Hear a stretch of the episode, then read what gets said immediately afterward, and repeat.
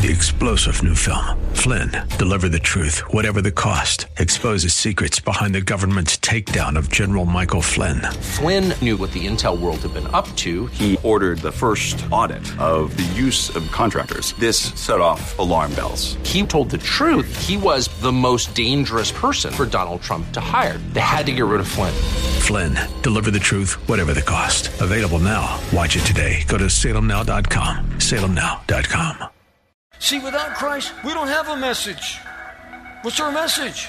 It's like we have a message in Christ.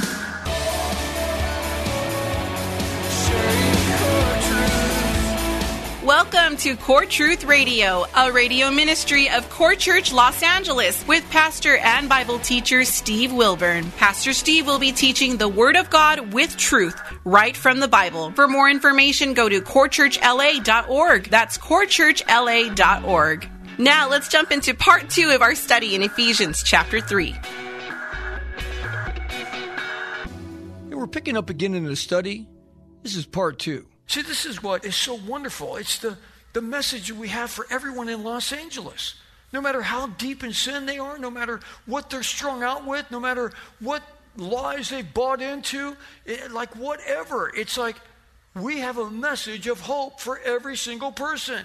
But what does that mean exactly? I like how Paul said it in Galatians 3:28. There is neither a Jew or a Gentile in God's eyes. There is neither a slave or a free man in God's eyes. There's neither a male nor a female in God's eyes. You're all one in Christ Jesus. Everybody. I don't care who you are. I don't care if you've been some Buddhist, you know, worshiping false idols and everything. You can come to Christ. You can be forgiven. You can be a Muslim that's, you know, laid down your little blanket and prayed five times a day to Mecca. You know, you can be a prostitute. You can be a drug addict. It doesn't matter who you are, where you came from.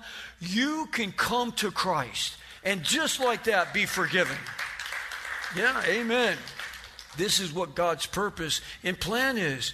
Then, and who does He call to share this message? You and me. And if we don't share it, guess what? It doesn't get shared. So every single person you know, every neighbor you have, if you're not sharing with them, then they don't get to hear it. And you're thinking like, well, God can send somebody else. Well, yeah, He can. But He'd rather use you. You're right there. Why bring in the, the troops from some other neighborhood when you're right there. You're God's representative.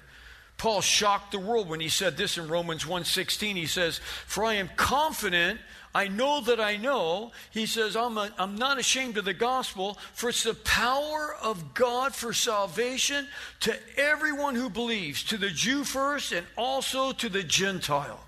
Wow. Yes, the Gentiles can now be as the Jews are, meaning they can be chosen of God. They can be as the apple of his eye through faith. We can be grafted in to the vine, just like the Jews. I like the terminology that Paul used in Romans 11 25. He says, For I do not want you, brethren, to be uninformed of this mystery, talking about the mystery again, you know, least you be wise in your own estimation that a partial hardening has happened to Israel until the fullness of the Gentiles come in. And when's the fullness of the Gentiles? It's when the rapture happens. And when that happens, I believe that there's going to be a massive attack on Israel. And that's when Gog and Magog of 30, uh, Ezekiel 37, 38, and 39 comes down for the northern parts. The uh, Gog of Meshech and Tubal, uh, the country far north of the Black and Caspian Sea, is going to come down on Israel like a cloud to cover the land. That means all their allies will come with them uh, Lebanon, you know, Iraq, you know, Iran, you know, Syria, they will all come against Israel to wipe the Jews off the planet for, you know, just get rid of them. That's what they all want. They all hate each other, but they hate Israel more. And what, what will cause that to happen? I believe that since Iran is rapidly pursuing nuclear weapons, they want to use that on Israel. And I think that Israel will do exactly what they did to Iraq back in the 80s when they went and attacked their nuclear aspirations and blew them up. And I believe that that's what's going to happen.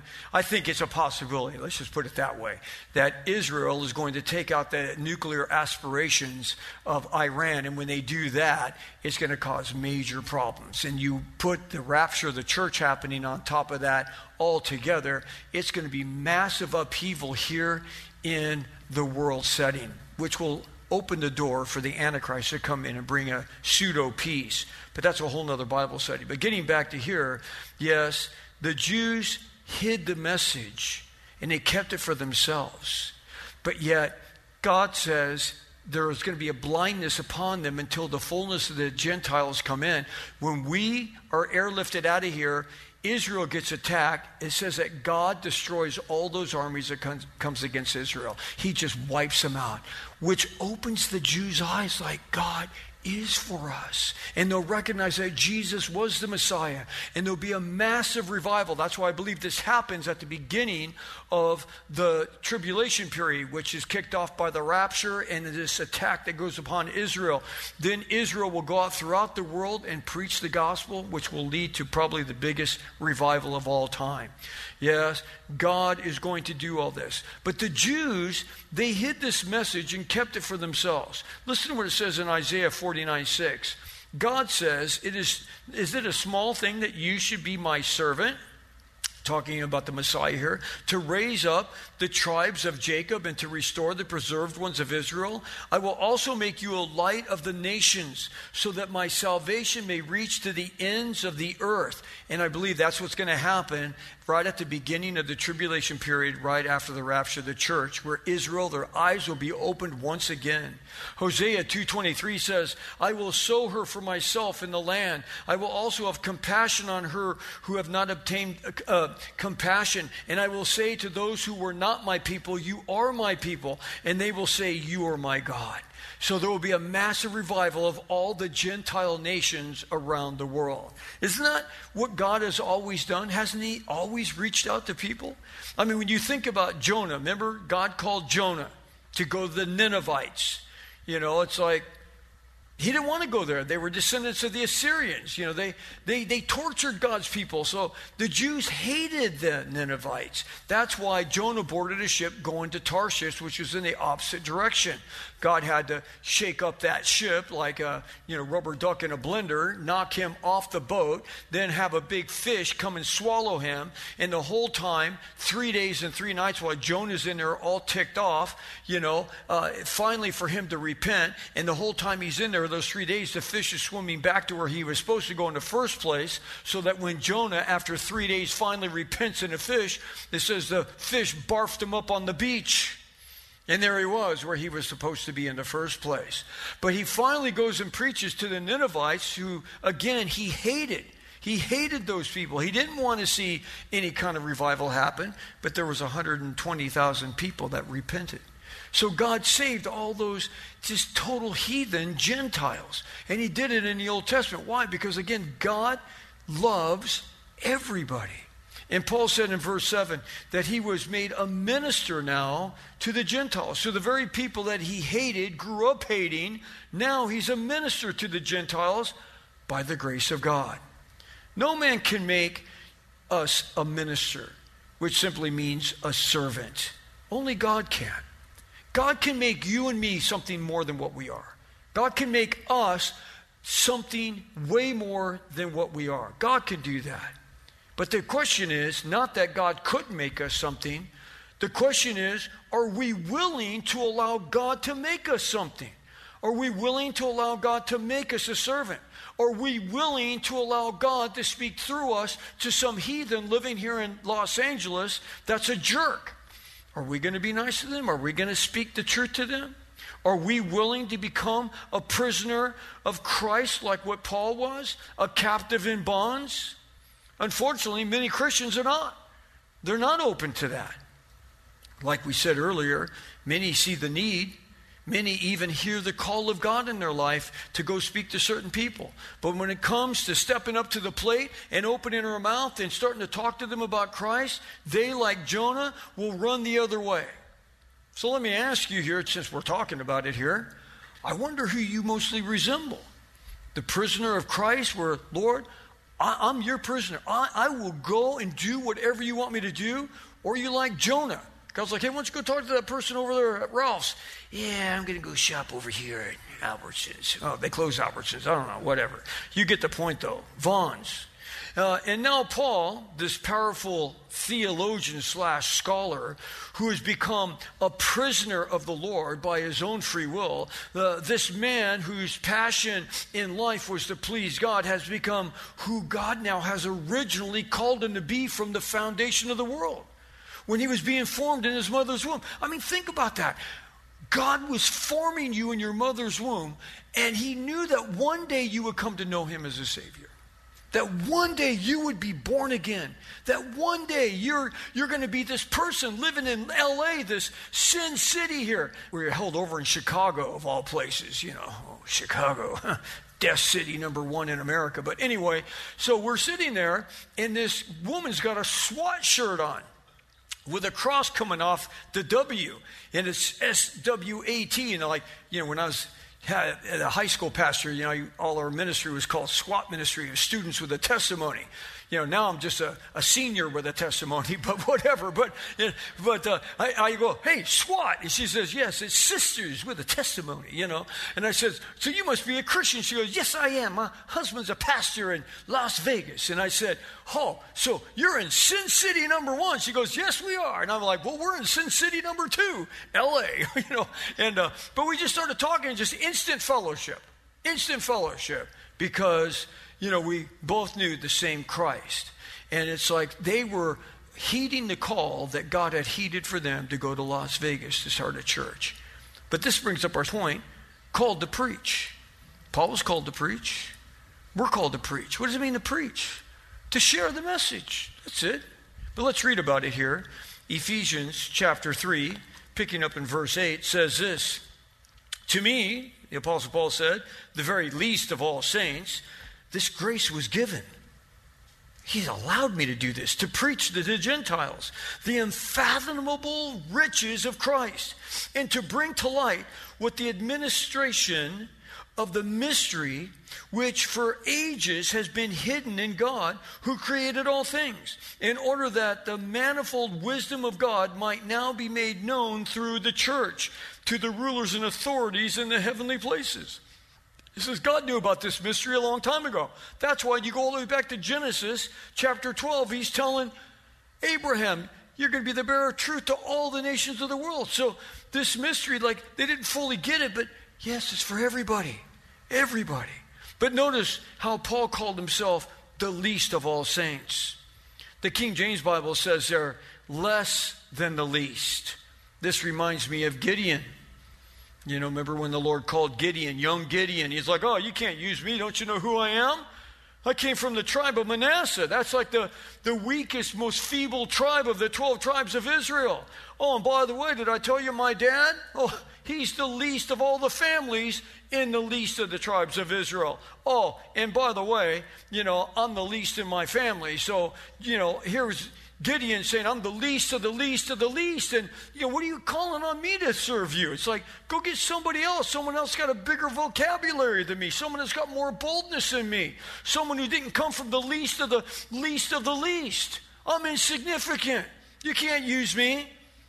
God's like, you're just the man I was looking for. Because when you're the least, you can't take any glory for yourself. When you're out there sharing Christ and all of a sudden God uses you and something outrageous happens, it's like, wow. So I'm on the airplane, right? And so it says, you know, when the light, you know, they have the bathrooms in the back and they got the bathrooms in the front. And so they tell you, you know, like, okay, don't come to the front. If you see this light on, don't come because someone's in the bathroom. So go to the back because they don't want people hovering by the cockpit door there. So the light was off. I'm like, okay, I'm going in. I'm going in. So I'm like, I start charging up the aisle, and this lady is like, boom, right in front of me, boom. And she goes, and I'm like, oh, there you go, you know. And so I'm standing there, and she goes in. I'm like, hey, well, the light was off, but now it's on, you know. So I start talking. I go, yeah, so it's kind of a crazy thing because we had to leave Chicago with a half a tank of fuel because there were so many people on the plane, and Chicago's got the shortest runway of all the airports.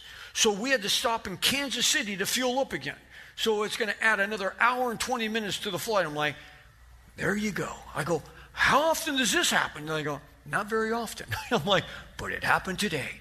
And I, but they'd opened up the door. I said, you know, this reminds me of another crazy thing when I was on a Southwest flight. And I go, what's that? I go, I was the only guy on the airplane. What?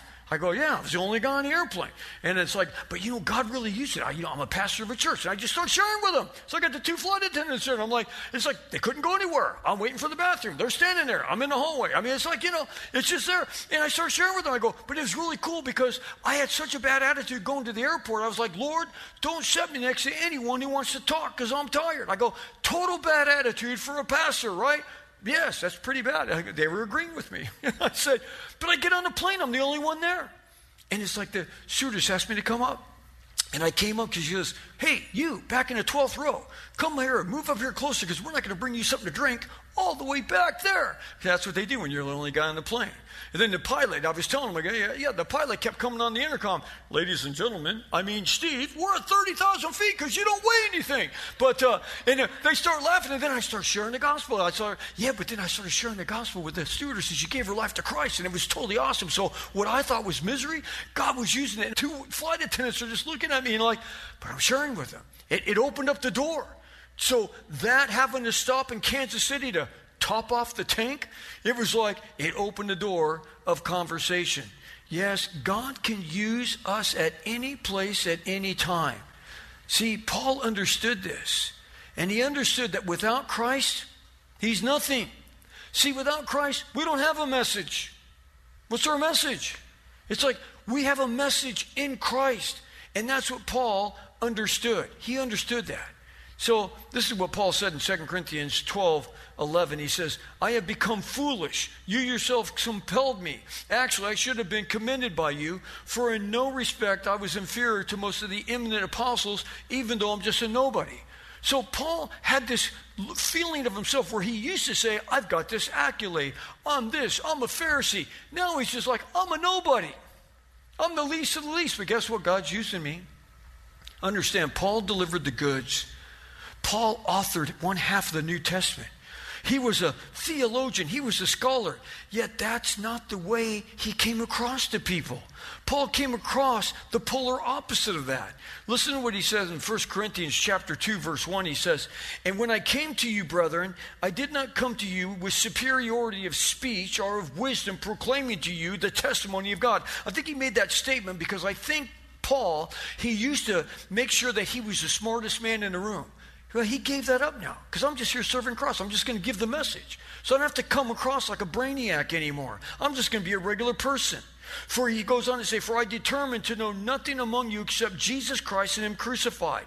And I was with you in weakness and in fear and in much trembling. In my message and my preaching were not in persuasive words of wisdom, but in demonstration of the Spirit and of power, that your faith should not rest on the wisdom of men, but on the power of God. And it's just amazing where if you just open to be used, like I'm at Longhorn Steakhouse for a burger for lunch start talking to the manager. And I'm talking to the manager. So you're a pastor? Yes. You know, it's like, well, you know, I used to walk with the Lord. How come you don't walk with the Lord anymore? Well, you know, I, I want to. I just, you know, I, I just, I haven't been. I go, well, you need to come home to the Lord. And I share with them Acts 3.19, repent and return to the Lord so your sin can be forgiven. The times of refreshing may come. Don't you want refreshing? I look, you look into the person's eye. Don't you want to be refreshed in the Lord? I mean, I mean, do, do you want to continue to walk in darkness? Do you want to continue to be distanced from God? I mean, I'm just asking. He's like, no, I don't. Well, then don't do it anymore. Come home. Come home. He goes, You're right. I need to come home. Yeah. And so, right there, boom, here's about our uh, app on the phone. You can download our app. Do you download apps? I ask him, Do you download apps? Yes. So, you've downloaded apps before? Yes. Okay, here's the card. Download this app. Okay, I will. And see, it's like, you know, you're, you're that voice. You're that voice. We're all that voice. Yes, there are times that some get caught into, you know, looking for those with titles and positions. Yet what people really need is what? They just need someone being real with them, talking with them. Yes, $7 a gallon for gas. It's idiocy. But man, it's like all these things can pull you down and bring you into a place of depression. But I know where you can find hope. I know where you can find peace inside. You know, and the peace that God gives us, it's a quietness of rest. Yes, God called the Apostle Paul to be a preacher of the gospel. He's called us to be a preacher of the gospel. Think about it. How much of an impact did the Apostle Paul have on the world? When he was known as Saul of Tarsus, when he was known as the man in demand as a religious Pharisee, he didn't have any impact on the world. Not much. He impressed people with his big words. But there was no impact on the world. But yet, when Paul humbled himself before God and became just a nobody in Christ, God's plan was so much more than he ever dreamed of in his wildest dreams. Which brings up our final point called for God's purpose. Let's read verse 11 here of Ephesians chapter 3. It says, This was in accordance with the eternal purpose which he carried out Christ Jesus our Lord, in whom we have boldness and confident access through faith in him. Wow. Yes, we're all part of God's eternal purpose. You're part of it. It's not just me. It's like, oh, well, he's the pastor. Here, here, you go do the pastor's work. That's what you do. No, no, no. We all do the work. I'm called here to encourage you to go do the work. But I'm not asking you to do something that I don't do. I, I take advantage of it every time I go anywhere. I told my wife when we were, we were, praying before we went on this trip back east, more and more doors were opening. I was supposed to just preach at Calvary Chapel Marlton, but then a door opened up to do a men's thing on Saturday. They asked me, Hey, we heard you're back here. Do you want to do this? I'm like, Yes. God allows us to do things and to be in places. You know, it's like, think about how God's infinite wisdom foresaw all the tragic events that lay ahead for us here in humanity. God knew what we were going to be going into here in the 21st century. He knew what was going to happen with a worldwide pandemic. He knew what was going to happen as our leaders are leading us down a, a road here of sin and death. This is insanity what's happening around us right now. But yet, it's like God knew that we were going to be alive in this time. And he knew that there would be this sorrow. He knew the suffering that would be around us. He knew what was going to happen with Russia attacking Ukraine. All of these things. But he also allowed us to be alive today, to be a light that shines in all the darkness that's around us. Think there's any darkness around us? Good grief. We're surrounded by darkness. I don't know, is it just because I was born in the 50s? I'm old, but I'm still in good shape. Just want to point that out. But it's like, oh my goodness. It's like, this is crazy. It's like so much darkness around us, but yet we can be lights in the midst of it. And what's God's answer to the problem? Here on earth, He came and died on the cross at Golgotha, the place of the skull. Yes, just a little small corner of this galaxy.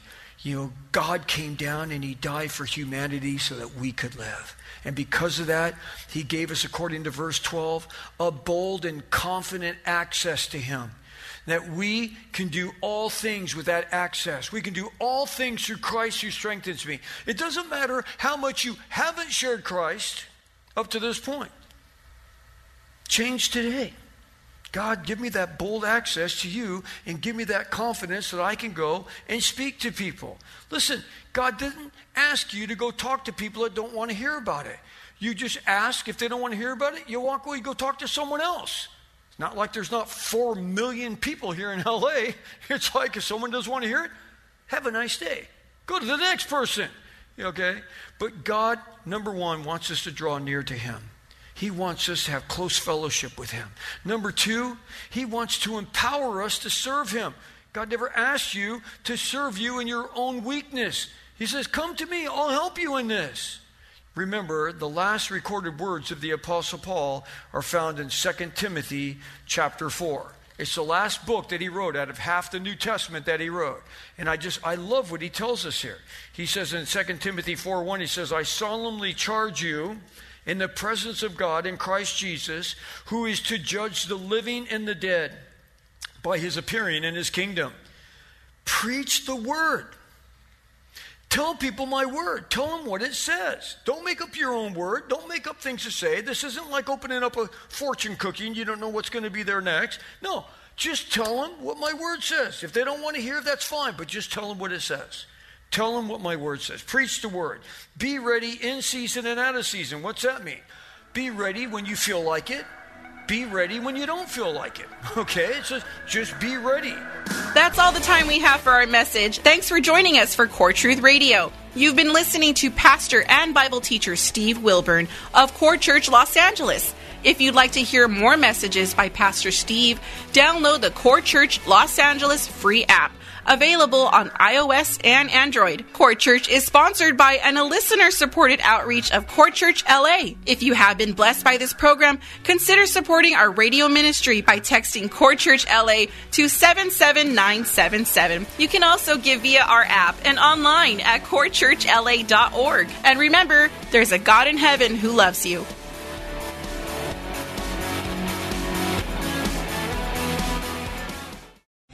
Three star general Michael J. Flynn, head of the Pentagon Intelligence Agency, knew all the government's dirty secrets. He was one of the most respected generals in the military. Flynn knew what the intel world had been up to. He understood its funding. He ordered the first audit of the use of contractors. This set off alarm bells.